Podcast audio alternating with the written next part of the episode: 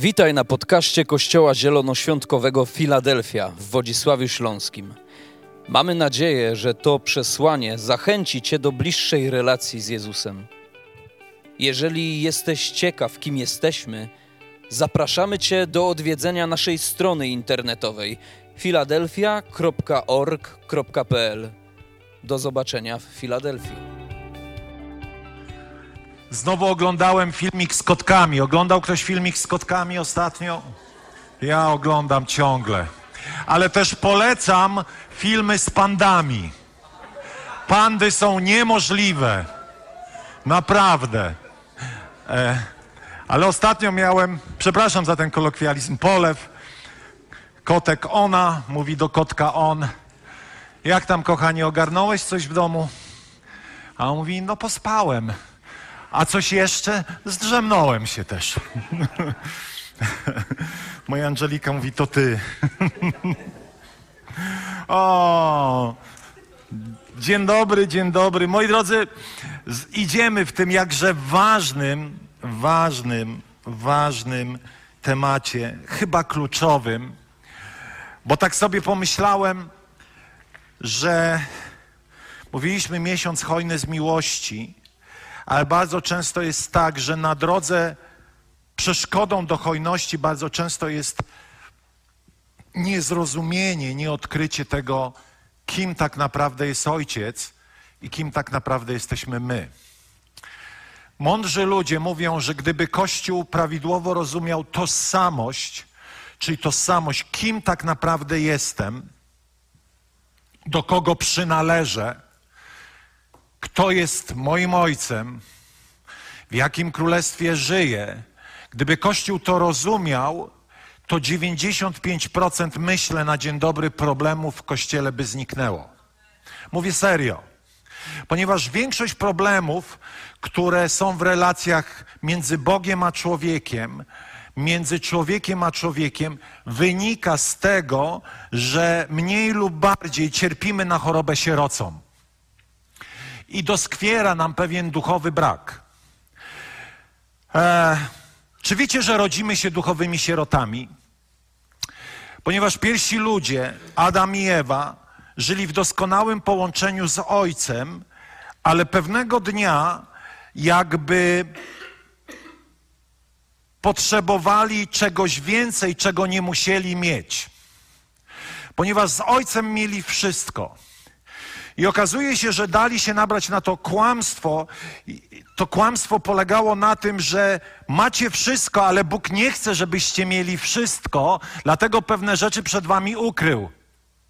Bóg nie jest tak dobry, jak wam się daje, wydaje, więc pewne rzeczy przed wami ukrył, mówi diabeł. I mówi, zobaczcie, tam jest to drzewo, ono ma taki, taki cudowny owoc i tam jest napisane, że owoc był ładny, owoc był dorodny. I to, co zewnętrzne, przyciągnęło ich uwagę, i pierwsi ludzie przestali, jakby przestali patrzeć głębiej, przestali rozumieć. Jest napisane, że oni skosztowali. Kiedy skosztowali, zobaczyli, że są nadzy, czyli został wprowadzony przez ten akt nieposłuszeństwa po prostu element wstydu. Wstydu. Element winy i co oni zrobili? Ukryli się. A potem próbowali na swój sposób ten wstyd jakoś zaradzić i próbowali się jakoś okryć. Próbowali jakoś to ukryć. I wiecie, ten sam schemat, on ciągle się dzieje także i dzisiaj. Kiedy człowiek patrzy na to, co zewnętrzne, to go przyciąga, po czym nagle okazuje się, że ten owoc jest zły ale problem już się stał. I często my nawet tutaj, jako ludzie, nabieramy się na takie myślenie, hmm, czy w tym całym chrześcijaństwie to naprawdę jest tak wszystko super i to jest takie najlepsze i jedyne i prawdziwe? Moi drodzy, jestem głęboko przekonany, że tak, natomiast czasami się nabieramy na pewne kłamstwa. Moi drodzy, większość i aha, i ten Adam i Ewa zostali oddzieleni od Ojca. I większość problemów, tak jak powiedziałem, bierze się z tożsamości, bierze się z tego, że nie rozumiemy, jaki jest ojciec, albo potrzebujemy zrozumieć, jaki jest ojciec w niebie. I niby dziś na poziomie myśli już tyle o tym mówimy, więc wiemy, ale czy na poziomie objawienia to mamy, tego nie wiem. Czy wiecie, że w, w świecie takim naszym, tutaj ziemskim, najwięcej problemów społecznych, takich w, e, dzieci w fazie rozwoju, w fazie wzrostu, najwięcej problemów bierze się z powodu braku ojca. Nie matki, ojca. To jest ciekawe.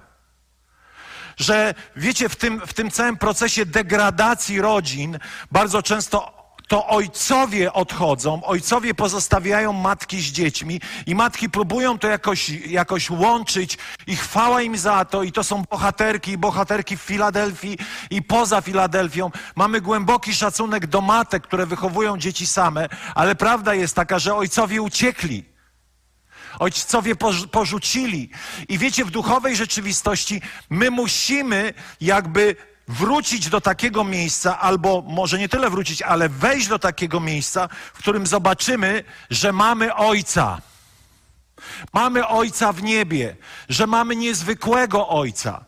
I e, przez te dwie niedziele będę mówił o, o, dwóch synach. Każdy był zaburzony. Historia synu marnotrawnym. W ogóle wiecie, kiedy, kiedy ja się nawracałem, to oczywiste było, że to jest historia o synu marnotrawnym. Ale to nie jest żadna historia o synu marnotrawnym, tylko to jest historia o miłosiernym ojcu. To jest historia o miłosiernym ojcu, bo obydwóch synów tej historii to są ludzie dysfunkcyjni. Każdy na swój sposób, ale obydwaj zaburzeni na maksa. Albo inaczej, e, e, nie rozumieli, jakiego ojca mają. I pozwolicie, że przeczytam, bo dzisiaj zajmiemy się tym niby gorszym, tym bardziej, który naszył. Oto dzisiaj będzie historia syna marnotrawnego. Nie wiem, jak nazwę tamtego drugiego, ale dzisiaj opowiem wam o, o, o historii młodszego syna. Może tak, bo chyba on był młodszy. Tak, młodszy. Powiedzi, i, i historia ta jest zapisana w Ewangelii Łukasza, 15 rozdział. Zapamiętajcie na całe życie Łukasza 15, historia o dobrym ojcu i dwóch dysfunkcyjnych synach. I w tej historii przez te dwa tygodnie każdy gdzieś się znajdzie. Albo znajdziesz się jako syn marnotrawny, albo znajdziesz się jako ten porządny. I wiecie, w kościele w ogóle są dwa obozy chrześcijan. Ci, którzy byli synami marnotrawnymi i ci, którzy są porządni, etyczni. Nigdy nic tak wielkiego nie zrobili. I mało tego, te dwa nurty w kościele się ścierają. Jedni udowadniają, że to oni są prawdziwi, że tamci przesadzają z czymś tam i na odwrót. Na przykład ci, którzy wrócili z tej podróży synów marnotrawnych, wyzywają tamtych od religijnych, od, wiecie, porządnisi, od, e, nie wiem, legalistów, a ci starsi synowie Wyzywają tamtych od liberałów, od tolerujących grzechy i tak dalej, i tak dalej. I ciągle te dwa obozy są obecne w kościele. Mam nadzieję, że my, że u nas tak nie ma. Ale to się okaże. To się okaże. A więc, moi drodzy, powiedział też pewien człowiek, miał dwóch synów. Młodszy z nich zwrócił się do ojca. Będziemy trochę tak zdarzenie po zdarzeniu analizować. Młodszy z nich zwrócił się do ojca Ojcze, daj mi część majątku, która nam nie przypada. Przecinek.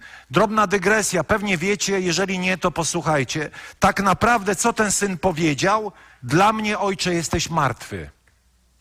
Bo tylko po śmierci można otrzymać majątek zapisany w spadku. Czyli w mojej świadomości, tatuniu, ciebie nie ma. Bezczelność tego młodego syna polegała na tym, że że po prostu jeszcze zażądał. Daj mi to, co moje. E, czyli w pewnym sensie rozumiał serce ojca.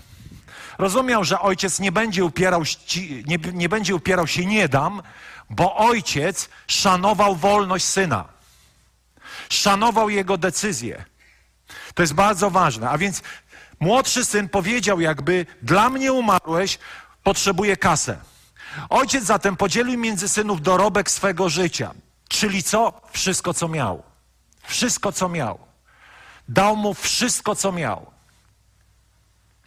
Krótko potem młodszy syn spieniężył wszystko, wyjechał daleko, prowadził rozwiązły tryb życia, roztrwonił majątek. Gdy wszystko stracił w kraju, gdzie przebywał, nastał wielki głód. Wówczas i jemu zaczął doskwierać niedostatek.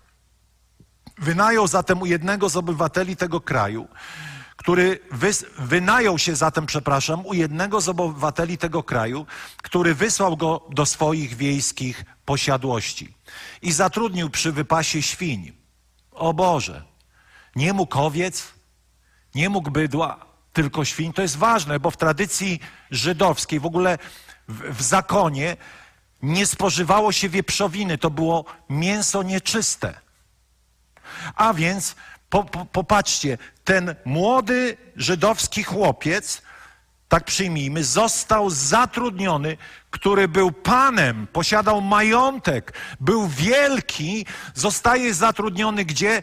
Przy najgorszym zwierzaku z najgorszych, czyli przy świniach. Ale idziemy dalej. Pracując tam, pragnął najeść się strąków, którymi tuczono świnie. Wyobrażacie sobie, wyobraźcie sobie tą sytuację.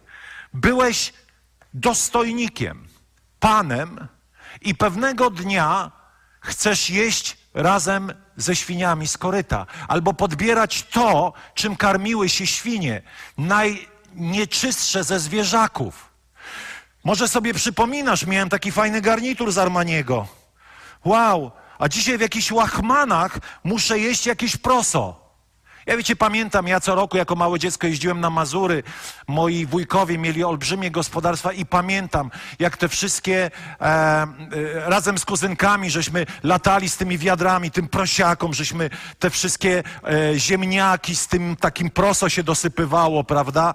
E, e, I to wszystko było gotowane, te ziemniaki dosypywało się to proso i zanosiło się tym prosiakom. One takie, takie wiecie, nie na żarty za przeproszeniem. Zawsze te uszy takim się trzepały. Kto jest ze wsi, to pamięta, tak? No, wiem, niektórzy powiedzą, ja jestem z miasta. No dobra, no to ja jestem ze wsi. E, w każdym bądź razie pamiętam te wszystkie zdarzenia. Zawsze w tych, e, w tych po prostu, jak to, obora, obora, chlewnia, chlewnia, w tej chlewni zawsze tak śmierdziało. Przepraszam, nie będę rozwijał tego tematu. Ale zakładam, że on tam gdzieś musiał się pojawiać. Ten, który był dostojnikiem. Ten, który ojca miał wszystko. A więc on nagle jakby zniża się do już, nie wiem, minus pięć. I co dalej? Wtedy oprzytomniał i teraz mówi tak, iluż to najemników mego ojca pomyślał, ma chleba pod dostatkiem, a ja tu z głodu ginę. Wracam do ojca, powiem mu: Ojcze, zgrzeszyłem względem Boga oraz względem ciebie. Nie jestem już godny nazywać się synem twoim. Przecinek. Zobaczcie, Syn był z ojcem, ale nie znał ojca. Dlaczego nie znał ojca? Z kilku powodów, ja będę je potem rozwijał. Po pierwsze, pomyślał sobie, zamieszkam z najemnikami. Byłem synem, ale już nim nie jestem. Byłem synem, ale tyle złego zrobiłem, że nie ma takiej opcji, żeby ojciec mnie przyjął. Nie ma takiej w ogóle możliwości, więc będę się cieszył, jeśli chociaż wrócę do pozycji sługi. I, I, będę dzielił ten los sługi, bo słudzy u, w domu mego ojca mają lepiej niż ja mam tutaj. Wstał więc i ruszył w drogę. Gdy był jeszcze daleko, zawsze mnie wzrusza ten moment. Ojciec zobaczył go i zdjęty litością wybiegł naprzeciw. Rzucił mu się na szyję i ucałował go. Ojcze, rozpoczął syn, zgrzeszyłem względem Boga oraz względem Ciebie. Nie jestem już godny, nie, jest, y, nie jestem już godny nazywać się Twoim synem. I tu zaparkujemy, tu kropka, a potem z tą historią za tydzień pójdziemy dalej. A może, może jeszcze zdążymy i dzisiaj. Moi drodzy,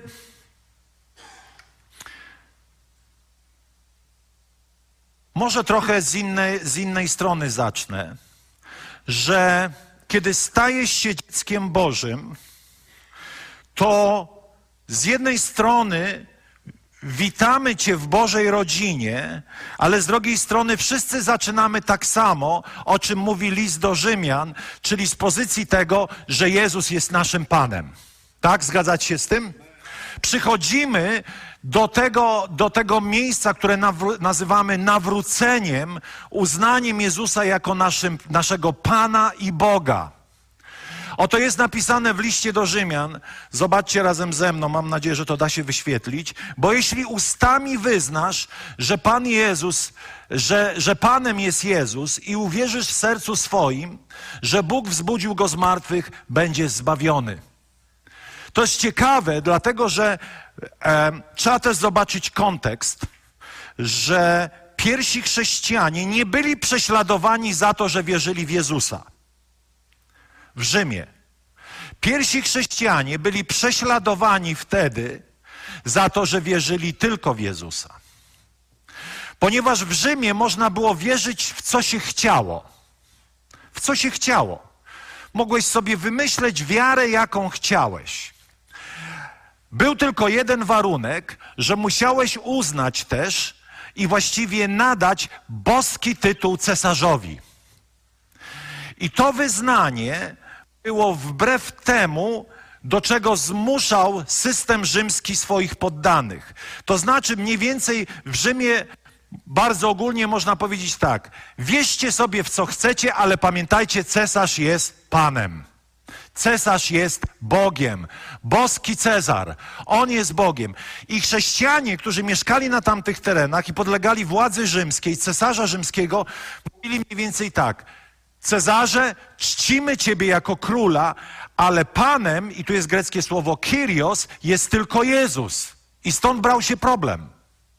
Zobaczcie, a więc oni na wejście musieli zapłacić olbrzymią cenę, w której mówili, tylko Jezus tak naprawdę jest Bogiem, ponieważ ten tytuł Kyrios, on był, w sobie miał to, to boskie znaczenie. Jezus jest Bogiem, cesarz jest Cezarem, ale nie jest Bogiem, tylko Jezus jest Bogiem. I my Jemu poddajemy swoje życie. I, I, z tego punktu każde dziecko Boże zaczyna, że Jezus jest Panem. Ale wiecie, jaki jest problem? Że większość z nas zatrzymało się w tym miejscu.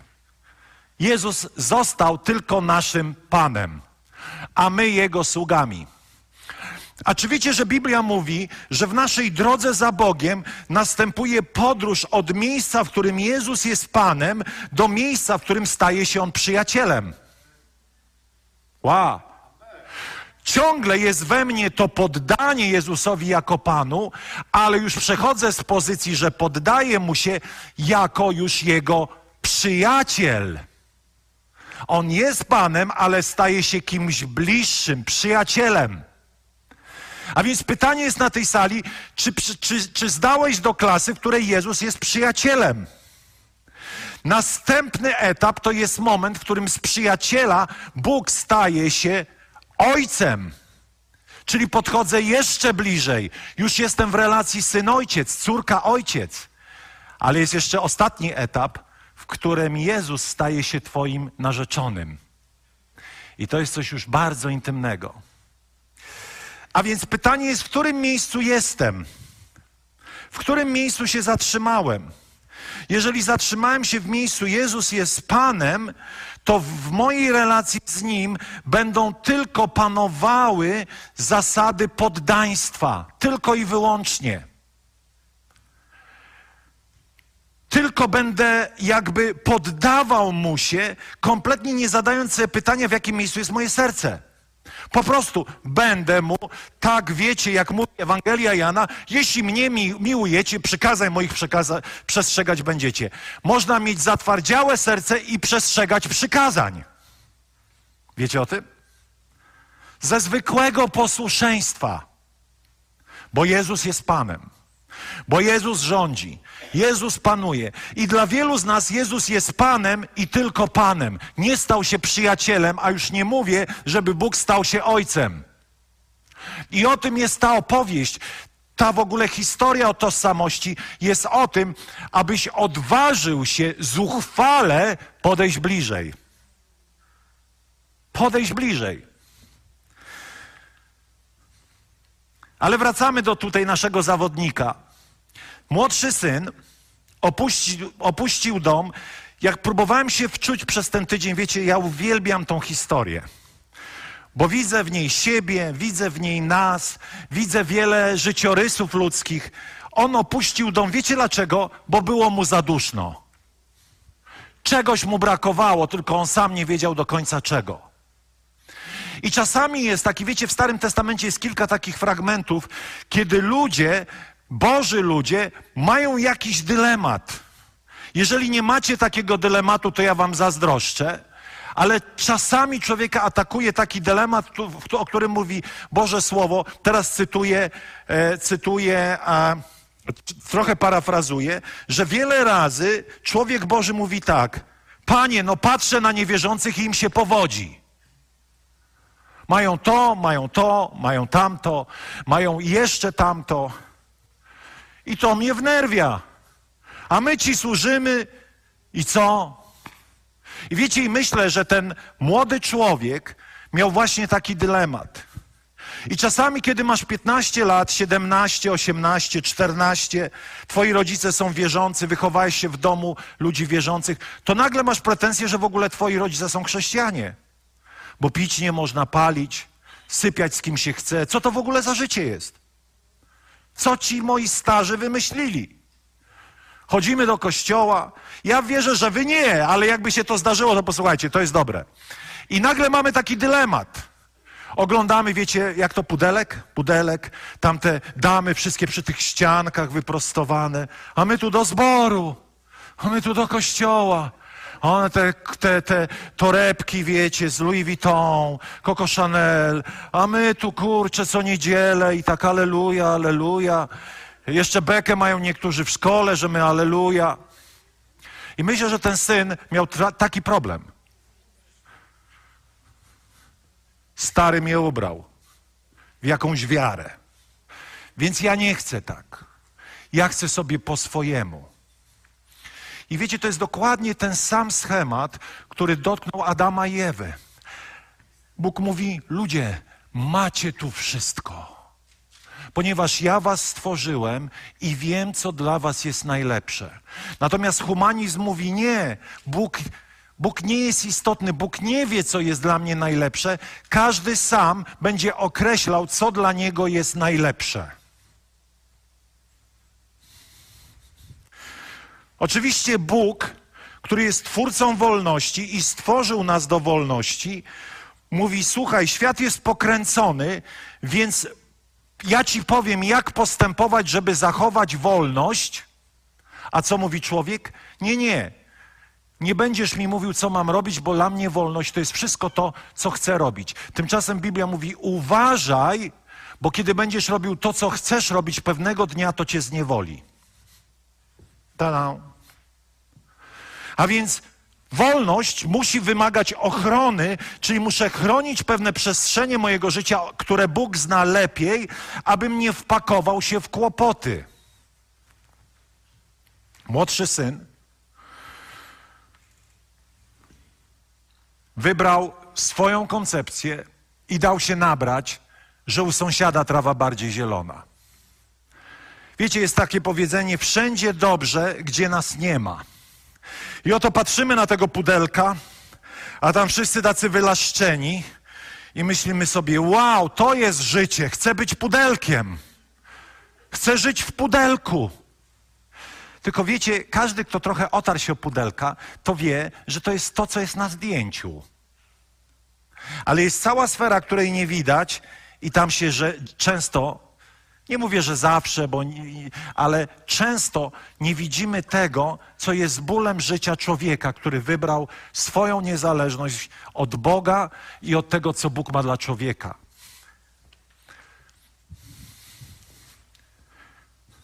Takie pytanie z typu kretyńskich. Ma ktoś pralkę? Każdy. Czy pralka wie, co jest dla niej najlepsze? Nie, pralka nic nie wie. Pralka musi polegać na nas. A my musimy polegać na konstruktorze, który stworzył pralkę i mówi co jakiś czas wrzuć tam kalgon. Co jakiś czas zrób to. Nie rób tego, a rób tamto. Po co? Po to, abyś pralko mogła długo prać i cieszyć się tym, że jesteś użyteczna. Pralka nie wie, co jest dla niej najlepsze. Bo konstruktor, który stworzył pralkę, wie, co jest najlepsze dla pralki.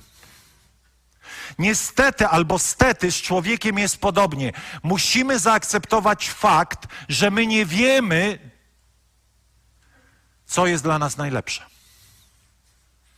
Ale bardzo często nam się wydaje, że my wiemy, co jest dla nas najlepsze. Nie w tym sensie, że w codzienności nie wiem, co jest dobre, bo, bo wiemy o pewnych rzeczach, że są dobre, ale czasami wydaje nam się, że w naszym życiu jest jakaś kara. Wydaje nam się, że Bóg mówi to rób, a tamtego nie rób i właściwie tak dręczy nas tym rób, nie rób i on, on się boi, żebyśmy nie byli, nie zerwali mu się ze smyczy. I słuchamy tych różnych kazań. Jesteś wolny, możesz robić co chcesz. Wychodząc stąd, możesz się naćpać, ile po prostu tylko chcesz. Spić się, ile tylko chcesz. Ale pytanie, czy jest to dobre? Nie. Ale możesz to zrobić. Nie poleci na F-16 anioł i nie powie, nie wolno ci, zabraniam. Wyskoczył, zabraniam ci. Ciach ci mieczem. Rękę odciął. Nie możesz nic zrobić. To tak nie działa, ponieważ wolność jest atmosferą królestwa. Jest w Bożym sercu, nawet jeśli wybierasz źle. To gdzie był Bóg? Ale kiedy Bóg nagle obwarowałby, tak wiesz, literalnie całe Twoje życie, miałbyś pretensje, że ci zabrania. Więc ojciec nie zabronił synowi wziąć majątek i szukać czegoś, czego nie znalazł. Czego on szukał? Szukał ludzkiej koncepcji szczęścia. Wiecie, być może oglądał się tych wszystkich seriali na Netflixie, wiecie, e, tych miłosnych i pomyślał, nie, no to jest to. ja chcę po prostu żyć tak jak w tym filmie. Problem filmu jest taki, że film tylko jest w filmie. Ale my się nabieramy. Albo patrzymy na to, co mają inni i mówimy, ja też to chcę. Nie pytamy, czy ojciec to ma dla nas, czy nie ma dla nas innej drogi. Wiecie, patrzymy, nabieramy się na świat kolorowy i mówimy: wchodzę w to. Mam gdzieś Filadelfię. Idę na swoje. Żyję po swojemu. I Bóg to uznaje. Bóg uznaje nasze, nasze wybory. Wiecie, kiedy ma się naście lat, albo kiedy jeszcze się pewnych rzeczy nie zrozumiało, mając 40, nie wiem, dlaczego się śmiejecie, ale okej. Okay. Wiecie, mój ojciec mi kiedy... Pamiętam jak dzisiaj przy, przy, jednej z rozmów przy obiedzie powiedział mi tak, synu, tłumaczył mi jakąś tam rzecz. Wiecie, w stylu to rób, a tego nie rób. A ja co, oczywiście ja wiedziałem lepiej. Mówi, co ty tu, stary durniu, ja wiem lepiej. Żartuję, ale czasami miałem takie myśli. Wiem, że wy nie, ale ja miałem. Ale mówił mi zawsze tak: jak będziesz ojcem, będziesz miał swoje dzieci, to zrozumiesz. I zrozumiałem, że nie wszystko złoto, co się świeci. Że ojciec w niebie chce nas chronić, dlatego mówi: idź tą drogą, ale tą nie idź. Tu się zatrzymaj, a tu skręć w prawo, nie w lewo, chociaż będzie ci się wydawało, że droga w prawo jest usypana diamentami. I bardzo często, wiecie jak człowiek wybiera? Poprzez to, co widzą jego oczy. To jest klasyczny błąd człowieka, nawet wierzącego. Człowiek wierzący wybiera to, nie, ten nie, nieuświadomiony, ten nierozumiejący, nieznający serca Ojca, wybiera to, co widzą jego oczy, czyli to, co z pozoru jest ładniejsze, co odwołuje się do najprostszych naszych potrzeb.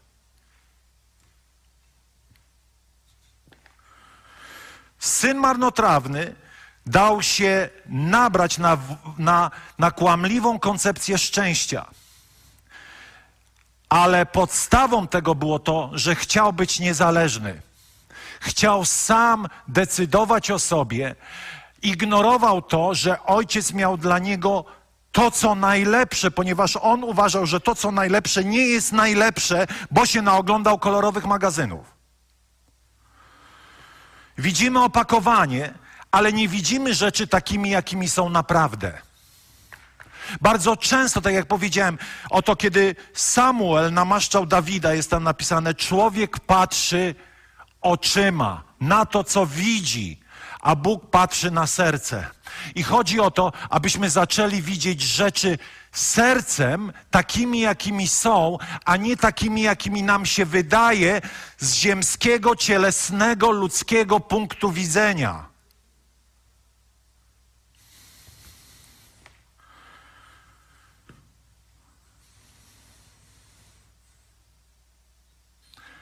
W tej całej historii chodzi o to, aby dostrzec Ojca takim, jakim On jest i że to On ma dla nas to, co najlepsze, a nie to, że przed czymś, że coś nam zabrania.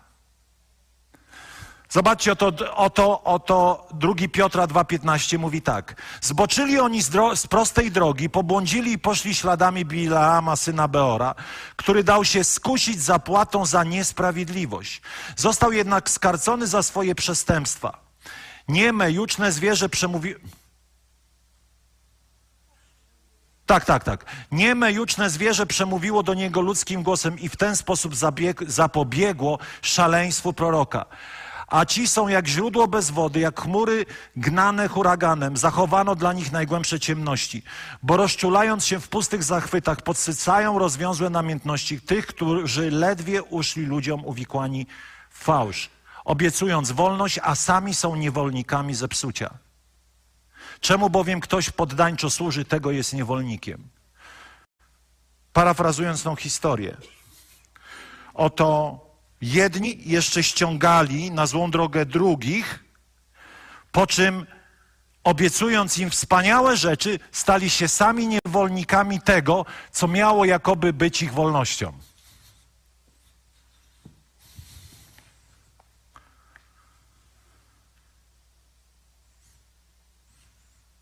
Niby wolni, niby wolny syn, ale bez ojca był niewolnikiem najniższego poziomu. Zobaczcie, wyszedł wolny, wziął swoje pieniądze, które stracił i był niżej, już to powiedziałem wcześniej, niż najemnicy u jego ojca. Czyli można powiedzieć, że nawet jeśli Jezus jest tylko dla ciebie Panem, to i tak jesteś wyżej niż każdy inny, dla którego Jezus nie jest Panem. Łapiecie to? Nawet jeśli zostałeś w miejscu, w którym jest Jezus tylko Panem albo aż Panem, to i tak jest bardziej niż ludzie, dla których Jezus nie jest Panem. Ponieważ w tym miejscu Jego przykazania Cię chronią, a Ty po prostu ze zwykłego posłuszeństwa poddajesz się Bogu, to i tak Cię to będzie chronić.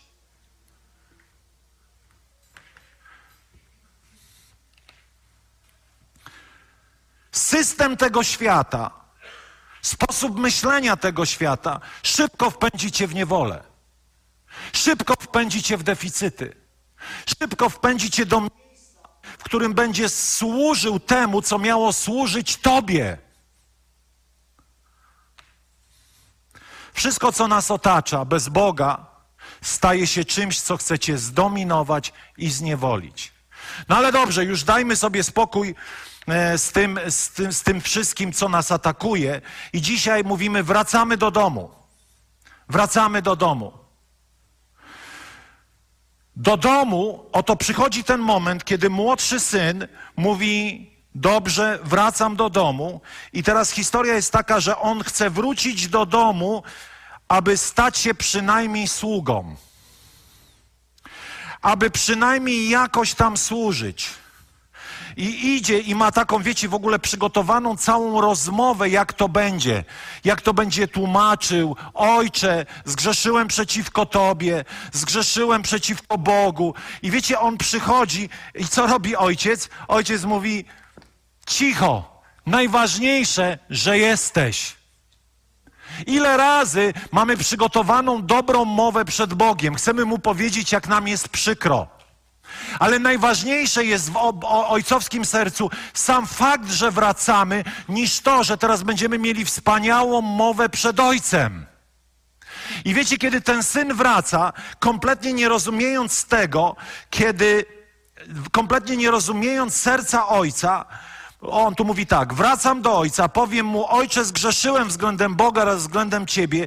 Nie jestem już godny nazywać się Twoim synem. Przyjmij mnie do pracy jako jednego z Twoich najemników. Nie jestem godny nazywać się Twoim synem.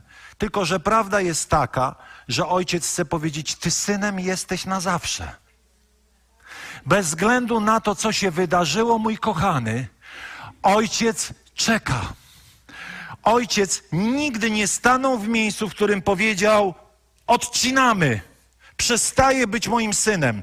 Mój syn zawsze będzie synem Arkadiusza jak bardzo by się tego wypierał w moim sercu, to zawsze będzie mój syn. A Biblia mówi, o ileż bardziej ojciec w niebie jest dobry dla jego dzieci. O ile bardziej nasz ojciec mówi, to są ciągle moje dzieci. Nawet jeśli mają porąbane życiorysy, nawet jeśli mają pokręcone życie, to ja ciągle na nie czekam i w duchowej rzeczywistości to ciągle są moje dzieci i ciągle dla nich mam tą samą pozycję, którą utracili. Tą samą. Tą samą. Wiecie, tam jest. Wracamy i chcemy zostać niewolnikami, ponieważ nie znamy serca Ojca. Albo inaczej, religia mówi, nie, nie, no co ty, głupi jesteś, no tak, Bóg cię przyjmie, tam jest napisane, dał mu pierścień, przy, przyodział go w najlepszą szatę, w najlepszą szatę w najlepszą. Dał mu pierścień, znak autorytetu i na nowo przywrócił mu całe jego dostojeństwo. Kochany, to jest informacja dla ciebie. Bez względu na to, jak porąbaną miałeś przeszłość, bez względu na to, czy powiedziałeś, Panie Boże, spadam z tej zabawy, bez względu na to, co się naszyło, Bóg zaprasza nas ze względu na swoją nieskończoną miłość do tego, abyśmy wrócili do tej samej pozycji, która była przed. Oczywiście różne rzeczy mogły się podarzyć, y, wydarzyć, nie możemy ich odkręcić, ale Bóg zaprasza nas do tej samej pozycji i wiecie, On nie zaprasza nas do czworaków. Wiecie, co są czworaki? To są, to są domy, które były budowane przy pałacach, przy folwarkach, przy, przy ziemskich majątkach, które były dla służby. I dokładnie syn chce zamieszkać w czworakach. Ilu z was mieszka w czworakach ciągle?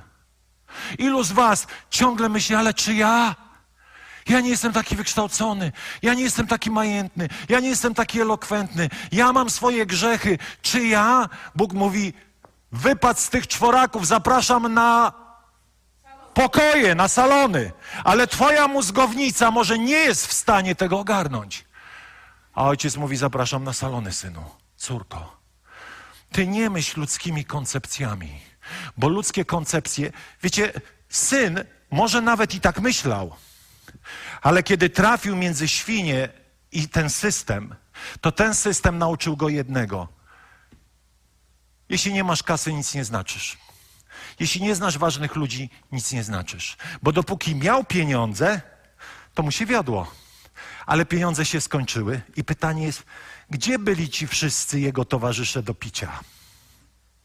Gdzie były te wszystkie dziewczyny, z którymi sypiał? Gdzie byli ci wszyscy znajomi? Nikt mu nie pożyczył kasy? Nikt go nie wsparł? Coś wam powiem. Kiedy zostawiamy Boga, kiedy myślimy, wymyślił te wszystkie zasady, a ja tu tak chcę, tada, tak sobie żyć. Pewnego dnia pieniądze się skończą. Pewnego dnia przyjaciele się skończą. Pewnego dnia znajomi się skończą i zostaniemy sami. Gdzie był diabeł, kiedy Adam i Ewa skusili? Był z nimi, mówił: Nie martwcie się, jakoś sobie poradzimy bez Boga. Nawet nie czytamy, żeby tam był. Powiedział: Tada, mam was, a teraz sobie radźcie. I jak dzieci wiele razy nabieramy się na tą grę. O, ładne. O, świeci się. O, tak romantycznie. To ja tego chcę. A potem nagle tada. i nie ma. I nikogo przy tobie nie ma. I wiecie, co jest najlepsze? Ale jest ciągle ojciec ale jest ciągle ojciec. On nawet był wtedy, kiedy syn jadł te proso, to tam był ojciec, skąd wiemy, bo syn doszedł do świętej refleksji i mówi: Zgrzeszyłem, wracam do ojca. Zamieszkam w czworakach, nie czuję się godny i przychodzi do ojca, jest gotowy mieszkać w czworakach i ma tą całą rozmowę i ma to wszystko przygotowane, a ojciec mówi: dajcie mu pierścień i dajcie mu szatę.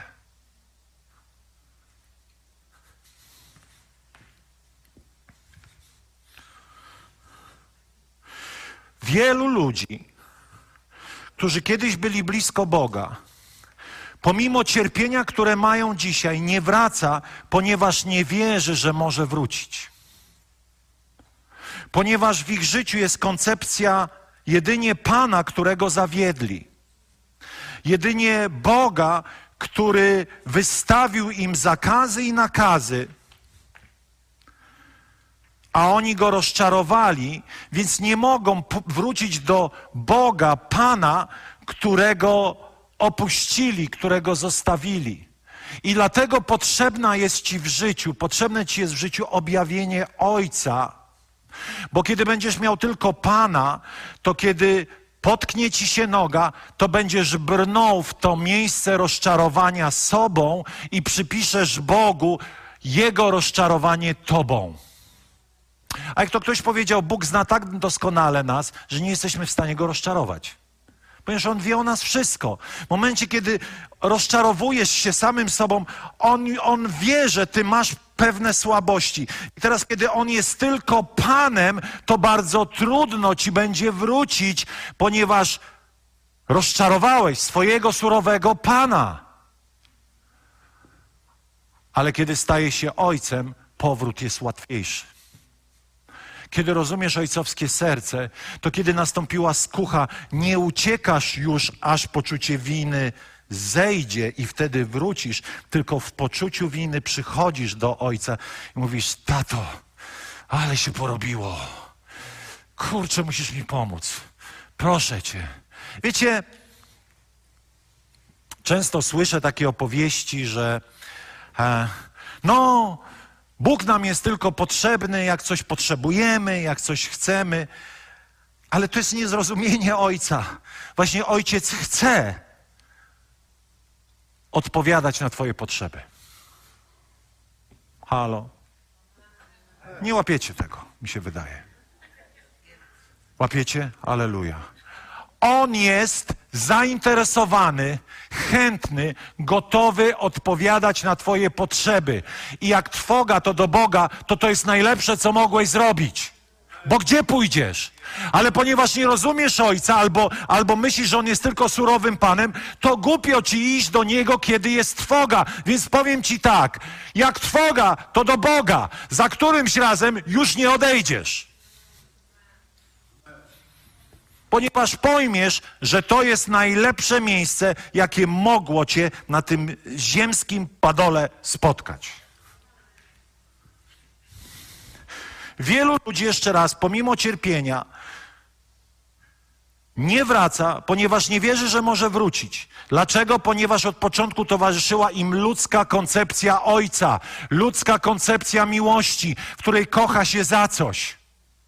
Ja mam taką ulubioną koncepcję miłości Boga. Bóg mnie kocha, kropka. Jesteś w stanie to przyjąć? Bóg cię kocha, kropka. Nie za coś. Nie z powodu czegoś. Nie dlatego, że jesteś taki fajny, ale dlatego, że Jego miłość po prostu jest ponad zrozumienie tych wszystkich cudownych umysłów na tej sali. Wiesz dlaczego? Bo ona pochodzi spoza Twojego umysłu. Dlatego trudno to tak przyjąć. Ponieważ człowiek swojej ułomności stworzył ludzką koncepcję Boga.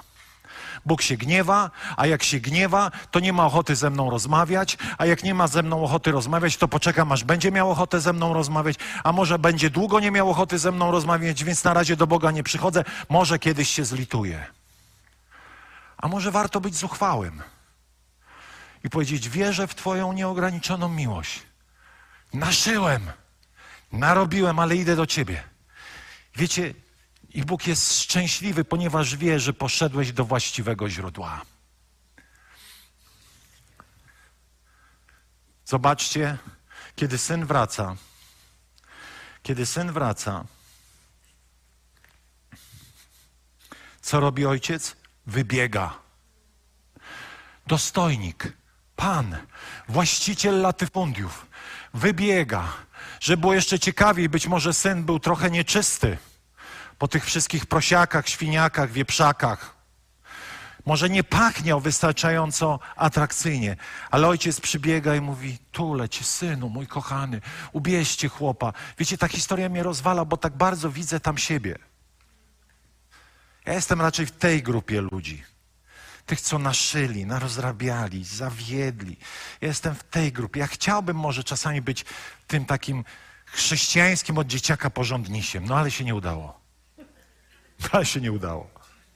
Się porobiło wcześniej, no. Ale nawet teraz, kiedy idziesz drogą za Bogiem, czasami pudelek cię skusi. Jeszcze jakiś jest inny oprócz pudeleka. Pomponik, czy co jest? No powiecie, nie powiecie teraz, więc nie pytam. Ale jakiś inny, jest pomponik chyba, tak? Nie. Coś tam jeszcze jest. Jest pudelek. Jak? Kozaczek? Naprawdę? Co? Serio? Nie znam. Pudelek. Pudelek, kozaczek, teleekspres, superekspres. I czas, czasami cię to przyciągnie. I tak czytasz, a ten był na gali, a tamtego nie było, a ten śpi teraz z tym, a z tamtym nie śpi. I sobie myślisz, kurde, ten to ma życie.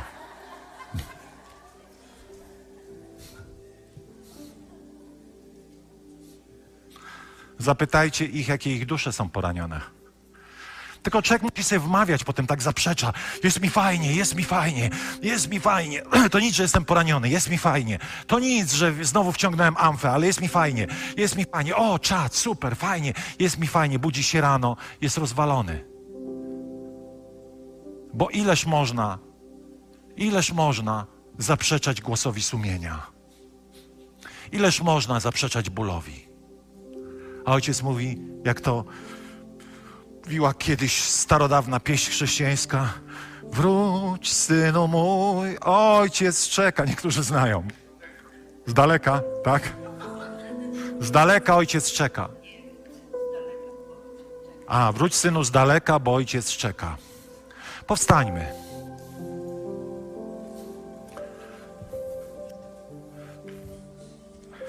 To jest bardzo serio kazanie, chociaż dobrze, że towarzyszy nam uśmiech, bo to znaczy, że czujemy się bezpiecznie na tym miejscu, przy Ojcu. Nie chcemy budować wspólnoty, w której Jezus jest tylko Panem, ale nie jest Ojcem. A przecież Biblia mówi, że mamy Ducha Świętego, który woła Abba Tato. Abba Tato.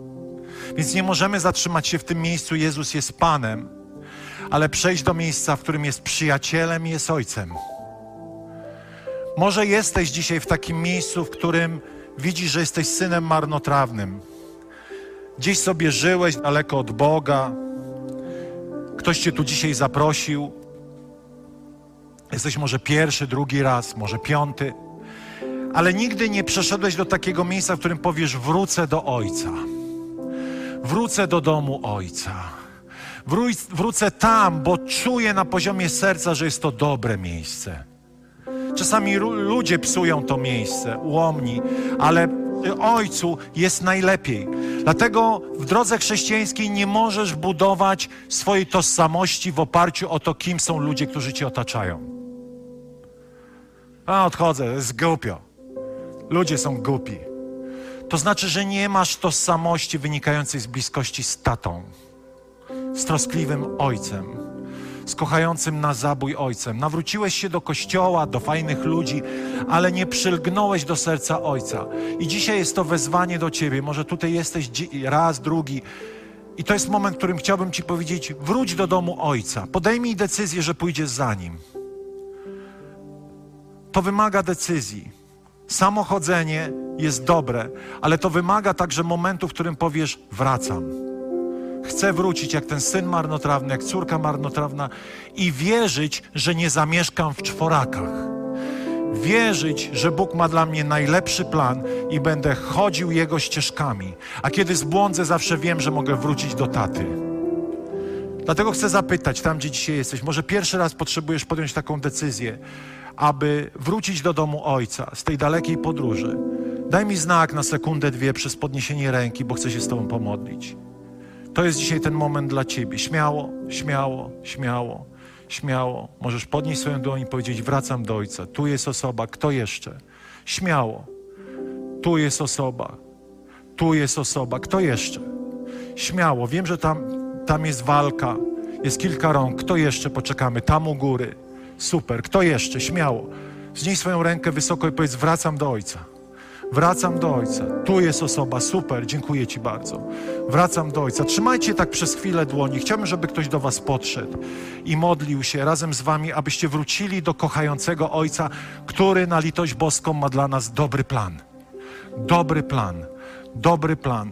Tu jest człowiek, jeszcze trzyma rękę. Podejdźcie do niego. Tam jest jeszcze osoba, tam jest osoba. Podejdźcie do tych osób, które trzymają ręce. Aby modlić się z nimi, wracam do kochającego taty. Wracam do kochającego taty. Kochani, niech przylgnie ta historia do naszego serca najbardziej jak potrafi, abyśmy zawsze wiedzieli, że ojciec czeka. Ojciec czeka, nieważne jak daleko odszedłeś. Ojciec czeka, zawsze będzie czekał, nigdy nie będzie, nie pogodzi się z tym, że odszedłeś daleko i cierpisz. Kto jeszcze? Kto jeszcze? Możesz podnieść swoją rękę jeszcze na, też, jeżeli nie podnosiłeś tam na balkonie, tak? Podnieś swoją rękę, niech ktoś do ciebie podejdzie. Niech balkon y, ruszy się i podejdzie do tego młodego człowieka i modli się z nim. Aby jego, jego życie było mocno zakotwiczone w Panu. Niech Bóg da nam siłę, abyśmy zostawili tego całego pudelka tego świata. Zostawili tego pomponika, te wszystkie kolorowe opakowania, które przynoszą ze sobą śmierć i zniszczenie które przynoszą ze sobą zniewolenie, które sprawiają, że dusza cierpi i ciągle jest niespełniona. Ojcze, modlimy się teraz, aby Twoja obecność Ducha Świętego spoczęła teraz na tych osobach, aby Twoja wolność, aby takie ojcowskie dłonie, ramiona przyciągnęły te osoby w sposób absolutnie cudowny. Ojcze, modlimy się o to w imieniu Jezusa.